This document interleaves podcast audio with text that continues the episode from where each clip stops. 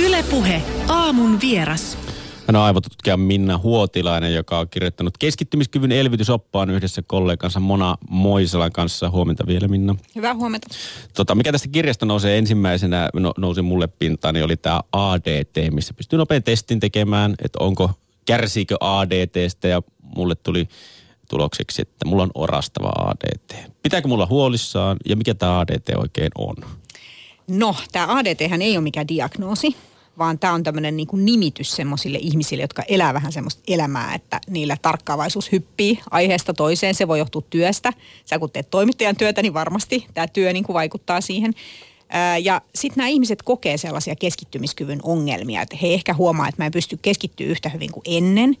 Ja varsinkin semmoisessa tilanteessa, jossa sitten olisi kaikki keskittymisen edellytykset, on hiljasta ja sulla on se ihana kirja kädessä ja niin edelleen. Sitten yhtäkkiä huomaakin, että en mä pystykään lukemaan. Mm. Mieleen vaan pulpahtelee kaiken maailman hoitamattomia asioita tai jotenkin vaan tekee mieli katsoa sitä puhelinta tai mikä siinä sitten keskeyttääkään, mutta et ei pysty keskittymään. Mä tunnistan ton täysin. Muutaman kerran ihan tarkoituksellisesti halunnut rauhoittua vaikka kirjan ääreen ja sitten lukee muutaman kappaleen ja huomaa, että okei, että se toinen kappale onkin unohtunut ihan kokonaan, koska ajatellut jotain ihan muita asioita. Ja tämän kuun aikana olen viettänyt, viettänyt semmoista niin hienoista somepaastoa. Ja olen huomannut, että se on jonkun verran auttanut ainakin sitä, että ei ole koko ajan sen kännykän äärellä katsomassa, että mitä seuraavaksi haluaa sieltä löytää tai tehdä, kun on tehnyt sille itselleen selväksi, että sitä ei tarvitse tuijottaa, eikä se tarvitse koko ajan olla kirjoittamassa jotain. Joo, nämä puhelimen käyttötavat on yksi semmoinen, millä tätä voi, voi niin hanskata, että somepaastohan on hyvä testi. Mm. Että pystyt sä olemaan ilman puhelinta. Et ihan ensimmäisenä testinä vaikka, että pystyt sä käymään vessassa ilman puhelinta. Mm. Tai pystyt sä istumaan bussimatkan töistä kotiin ilman puhelinta. Että minkälainen olo siinä tulee. Että jos tulee todella semmoinen olo, että nyt, nyt niin kuin todella ärsyttää tämä ja on niin kuin jotenkin kauhean kiire ja angsti, että nyt pitäisi saada jotain informaatiota mm. tähän tilanteeseen, niin kyllähän se jostain kertoo jotenkin mä mietin tuota lukemisjuttua, että se ajatus lähtee karkaille lukiessa, niin mä oon ehkä pystynyt ajoittamaan sen, että missä vaiheessa on siirtynyt. Mä oon alastella ollut kohtuullisen kova lukemaan, ollut hir- aika paljonkin ja sitten ehkä yläasteen vaiheessa niin mulla on alkanut tulla sitä, että ei, nyt ei pystykään keskittyä. Mä oon huomannut sen, että kun lukee, niin se on mennyt kymmenen sivua niin kuin Juhanilla, että sitten huomaat, että mä en oikein keskittynyt tähän. Eletään tässä vaiheessa siis varmaan jotakin 2001-2002, niin onko, onko nuo vuodet tavallaan, niin mistä se on lähtenyt koko ajan nousee ja nousee yleistymään ehkä tämä ADT? Joo, siis 90-luvulla se termi on keksitty ja silloin tosiaan niin nämä ihmiset on ollut aika harvinaisia. Mutta nyt musta tuntuu, että se on kyllä niin yleistä, että voidaan puhua tämmöisestä niin kuin joukko ADTstä jo tässä vaiheessa, että, että tuntuu, että työpaikoilla puhutaan tästä asiasta tosi paljon ja ihmiset on tosi huolissaan siitä. Että varmaan just siinä 2000-luvun taitteessa niin näitä on alkanut tulla enemmän. No mitä sellaisen ihmisen pitää ajatella, jos miettii, että okei, mulla on vähän noita samoja oireita, mutta kaikki on kuitenkin ihan ok. Sekä työssä että vapaa-ajalla, niin, niin pitääkö tästä nyt olla millään tavalla ottaa tästä kiinni ja tehdä jotain asioita? Niin, no jos ihminen itse kokee, että kaikki on ok, niin onkohan se sitten ok? Kai se sitten on. Ja kyllä mä tohonkin mm. vähän silleen haastasin, että okei, että miten, miten sitten käy, että jos sä et käytä sitä puhelinta esimerkiksi. Että, että voihan sitä testata. Se on vähän niin kuin tipaton tammikuu, että jos joku mm. kivenkova väittää, että minulla ei ole ongelmia alkoholin kanssa, niin kyllä siihenkin voi heittää, että no, mm. pystytkö pitämään tammikuun. Niin tähän voisi vähän samalla tavalla, että jos ihminen on itse sitä mieltä, että ei todellakaan ole mitään ongelmaa, niin, niin tota, voisiko joku somepaasto sitten kuitenkin olla hyvä testi, vaikka viikon. Mutta jos tämä on niin kollektiivinen ongelma tämä ADT, niin mitä lieveilmiöitä tähän nyt liittyy? No kyllä se näkyy työpaikoilla, se näkyy opiskelussa, se näkyy siinä, että miten me niin kuin ihmiskuntana tavallaan toimitaan. Että, että työpaikoilla esimerkiksi niin näähän tarttuu ihmisestä toiseen. Että kun yksi ihminen on hyvin semmoisessa säheltäväisessä tilassa ja, ja palaverissakin vaan hokee, että tämä juttu ja tämä juttu ja kaikki jutut yhtä aikaa, niin kyllähän se tarttuu myös muihin. Että mä kyllä väitän, että se laskee sitä työn tulosta mm. monilla suomalaisilla työpaikoilla. No entä yksilölle, mitä, mitä haittaa ADTstä? No kyllä siitä on paljon haittaa, eli jos mennään sen tyyppiseen ADT, joka alkaa sitten jo vaikuttaa esimerkiksi nukkumiseen ja sitten tietenkin se turhautuminen siitä, että jos ajattelee, että on todella panostanut siihen työn tekemiseen tai opiskeluun. Nämä ihmiset hän usein tekee tosi paljon töitä ja, ja panostaa siihen hirveästi. Ja sitten kuitenkaan se lopputulos ei ole niin hyvä kuin mitä se olisi voinut olla, jos sitä olisi pikkusen vähän niin kuin koordinoinut sitä tekemistä. No mitä sellaiselle ihmiselle pitää sitten tehdä sanoa, jos itsessään ei sitä keskittymiskyvyn heikentymistä ehkä huomaa tai olettaa, että kaikki on ok siitä huolimatta, mutta jos huomaa jossain toisessa, että nyt sillä alkaa olla vähän vaikeuksia ja se tartuttaa työympäristöistä, niin mitä siinä vaiheessa pitäisi tehdä? Joo, kyllä mun mielestä semmoinen ihminen on tosi arvokas työyhteisössä, joka huomaa näitä muissa. Että tietysti olisi kiva myös huomata itsessään, mutta että, että jos huomaa näitä muissa, niin kyllä mun mielestä silloin voi alkaa ottaa puheeksi niitä tekemisen tapoja. Että hei, että halutaanko me oikeasti, että meidän palaverit on tällaisia, että me hypitään asiasta toiseen. Että, että meidän pitäisi syventyä tähän, meidän pitäisi saada rauhassa miettiä tätä, että mitä jos me otetaan vain yksi juttu, mitä me nyt mietitään kerralla ja jätetään ne muut asiat.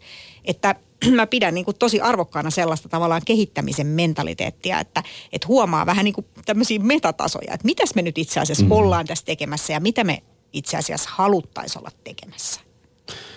Minna Huotilainen tuossa kirjassa myöskin kerrotaan, että, että työelämä on muuttunut niin, että työ, työpäivä on niin kiireinen, niin sitten se aivojen palautuminen jää sinne vapaa-ajalle. Niin tulee vaan mieleen, että mikäli aivot on liian kovalla koetuksella sillä työelämässä, työajalla, ja sitä vapaa-aikaa ja oma vapaa-aika pitää sitten valjastaa siihen, että palautuu sitä työelämästä, niin onko sitten oikea tapa ajatella niin, että se vapaa-aika on palautumista vai miettiä enemmän niitä työkuvioita, että onko tässä työtekemisessä nyt mitään järkeä?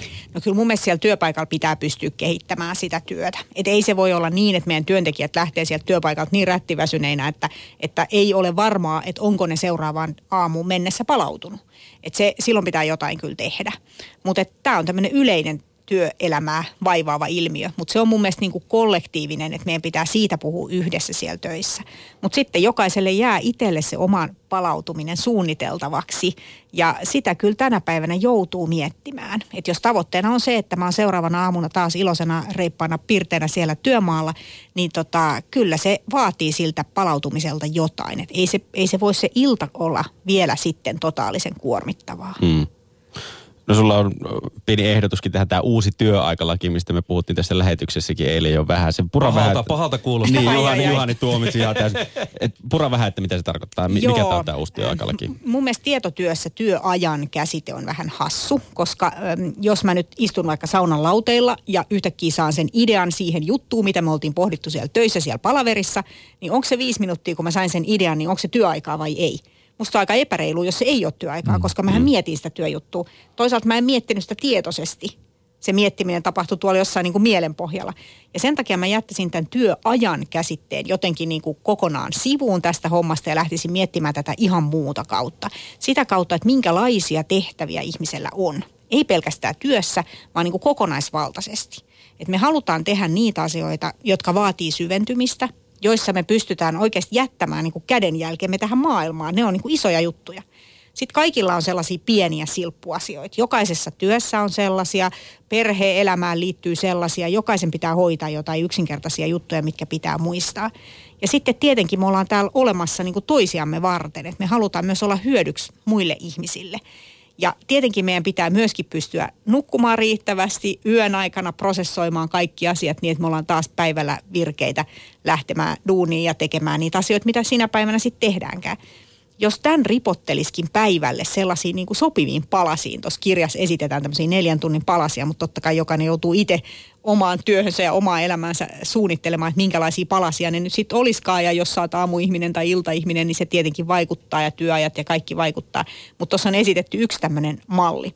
Ja toi malli alkaa siis siitä, että aamulla kun sä tuut töihin, niin sä saat oikeasti tehdä – niitä isoja tärkeitä juttuja. Sun ei tarvi yhtään miettiä sitä, että kuka on lähettänyt sulle sähköpostia tai kuka yrittää sulle soittaa. Sulla ei olisi puhelin samassa huoneessa. Sä teet niitä keskittymistä vaativia juttuja. Ja sä ostat tämän luvan itsellesi sillä, että sä sit lupaat, että mulla on myöskin se silppujakso siellä, jossa mä sit yritän kahlata taas niitä sähköposteja läpi ja kaikkia niitä silppuasioita hoitaa. Myöskin ehkä lasten harrastuksiin liittyviä tai jotain tällaisia asioita. Ja sitten sulla on myös se empatiajakso, jossa sä pystyt oikeasti auttamaan ihmisiä, sä pystyt antamaan itsestäsi muille – jos sulla on perhe, jos sulla on pieni lapsi, niin se varmaan aika hyvin niin kuin kuluu siihen. Mm. Mutta jos ei ole, sähän voit jeesaa vaikka sun työkaveri jossain tärkeässä työasiassa tai mikä se sitten onkaan sellaista, mitä sä voit antaa muille. Mutta tämä empatiajakso nimenomaan Juhani Karvat nosti pystyyn, että kun se tulee kello 16 jälkeen kahdeksan tuntia ollut sitä ennen jo, niin työaika on loppu, niin miksi siinä pitäisi olla kiinnostunut työkaverista tai asioista, mitkä liittyy työtä, työntekoon millään niin, tavalla? Niin, miksi ei voi kiinnostua vaikka omista harrastuksista, ehkäpä jotain intohimoja ja muuta vastaavia yleisö, jossa sitten on muita ihmisiä esimerkiksi Kyllä, kyllä. Mukana, niin. Kyllä, kyllä. Jos sä laulat vaikka kuorossa tai soitat bändissä, niin ilman muuta sä oot silloin antamassa myös niille muille. Mm. Että ei se ole pelkästään oman itsensä rakentamista. Mutta kyllä mun mielestä työkavereiden jeesaaminen myös on tosi kivaa. Ja se on On. antoisaa puuhaa. No eilen se pakotettiin mulle sillä tavalla, että se lähtee normaali kahdeksan tuntia, jonka päälle sä oot vielä toiset kahdeksan tuntia tavallaan Ai, ai, töissä, ai, töissä ja ajattelet niitä työasioita. Niin mä olin silleen, että no sit, sit uni on ainoa paikka, milloin pääsen unten mailla pois tästä työtilanteesta, niin se kuulosti hirvittävältä. Mutta nyt rupeaa pikkuhiljaa ymmärtää tätä, että tavallaan sälyttää niitä asioita, ripottelee pitkin päivää, mutta se mua kiinnostaa, että minkä takia nämä suurinta keskittymistä vaativat ja isommat asiat pitäisi laittaa sinne kärkeen. Miksi se on tärkeää? Niin, aika monelle se on se joko se aamu heti siitä töihin tultaessa tai sitten sen ensimmäisen niin kuin aamukahvittelun jälkeen, niin on se tehokkain aika tehdä töitä. Ja työtehossa näkyy usein semmoinen pieni kuoppa siellä lounaan jälkeen. Tämä ehkä johtuu välillä vähän liian isoista lounaista mm-hmm. ja liian pienistä aamupaloista ja niin edelleen. Mutta se on aika tyypillinen sellainen, että siinä iltapäivällä on vähän semmoinen pöh fiilis. Siesta. Niin, ja me tarvittaisiin se siesta ehdottomasti. Niin siihen kannattaa asettaa semmoisia hommia, missä ei ehkä ole ihan niin parhaimmillaan.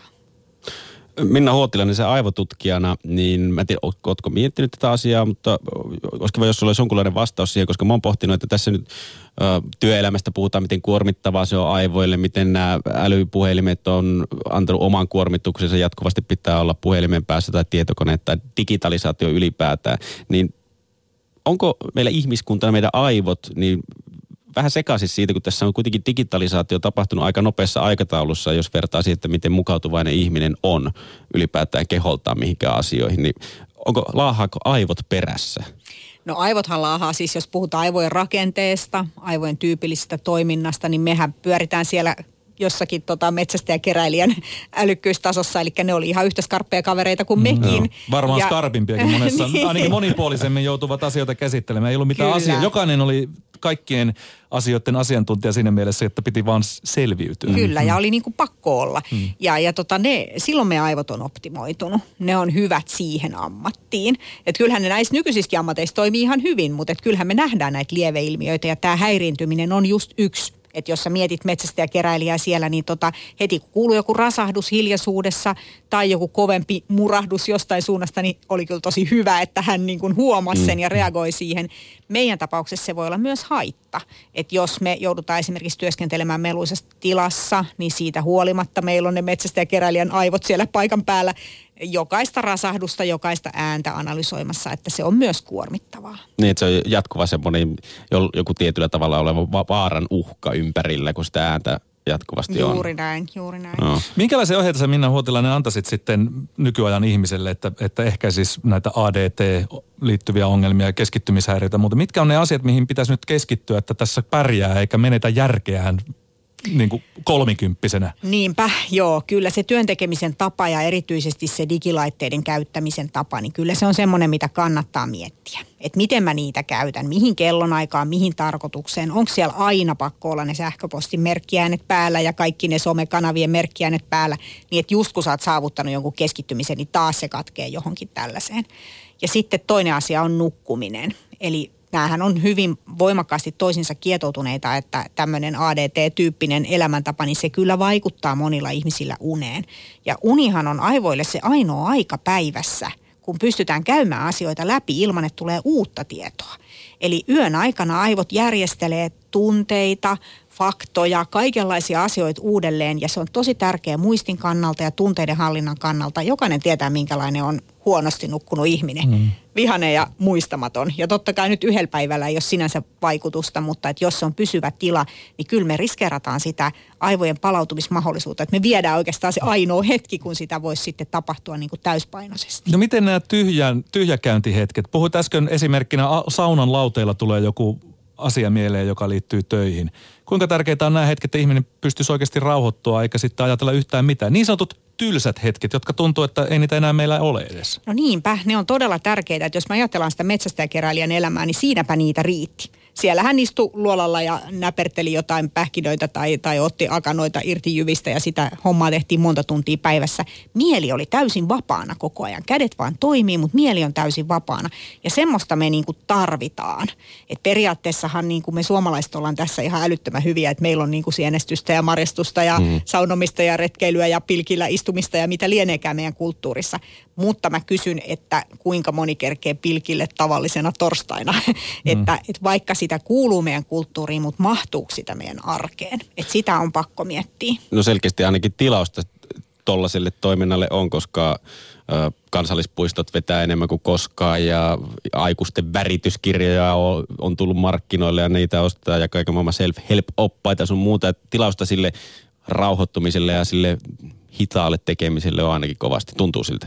Kyllä joo, mun mielestä ihmiset on tosi fiksuja, kun he hakee tätä tämmöisestä niin kuin ohjatustakin toiminnasta. Että mä oon ihan varma, että Pihtiputaan mummoa naurattaa, että hän osaa tämän homman hirveän hyvin ja hän osaisi sille kaupunkilaisserkulle sanoa, että meppä sinne laiturin nokkaan mm. nyt hetkeksi aikaa rauhoittumaan, että ei tässä sen kummempia pilateksia tarvita. Mutta jotenkin sitten taas tässä toiminnassa, missä me täällä pyöritään ja, ja tota päivästä toiseen juostaan, niin kyllä se ohjattukin toiminta välillä kyllä niin kuin paikkansa ottaa. Että se on kyllä tärkeä asia. Millä tavalla sä itse pidät sun aivoista ja keskittymiskyvystä huolta? No musiikki on mulle tosi tärkeää. Laulan kuorossa, Kumpulan kuoro, terveisiä vaan ja tota, soitan bändissä ja, ja musiikki on, on tosi tärkeä juttu. Sitten yritän tota liikuntaa. Siis mä en ole kauhean liikunnallinen, mutta mä tsemppaan. Tänäänkin mulla on spinning-luento. Mm-hmm. Eli mä luennoidessani myöskin siis ajan kuntopyörää. Oho. Katsotaan mitä siitä tulee. Onko eka kerta? Tämä on eka kerta, okay. joo. Opiskelijat myös ajaa kuntopyörää, että mä niinku komennan heitä, että pyöräilkää. Katsotaan, katsotaan mihin me päädytään lopulta. Mutta siis mä yritän sitä saada ja tämä työmatkapyöräily on mun suosikkiliikuntalaji. Mahtavaa. Kiitos Minna Huotilainen, että pääsit puheen aamun vieraaksi. Kiitoksia.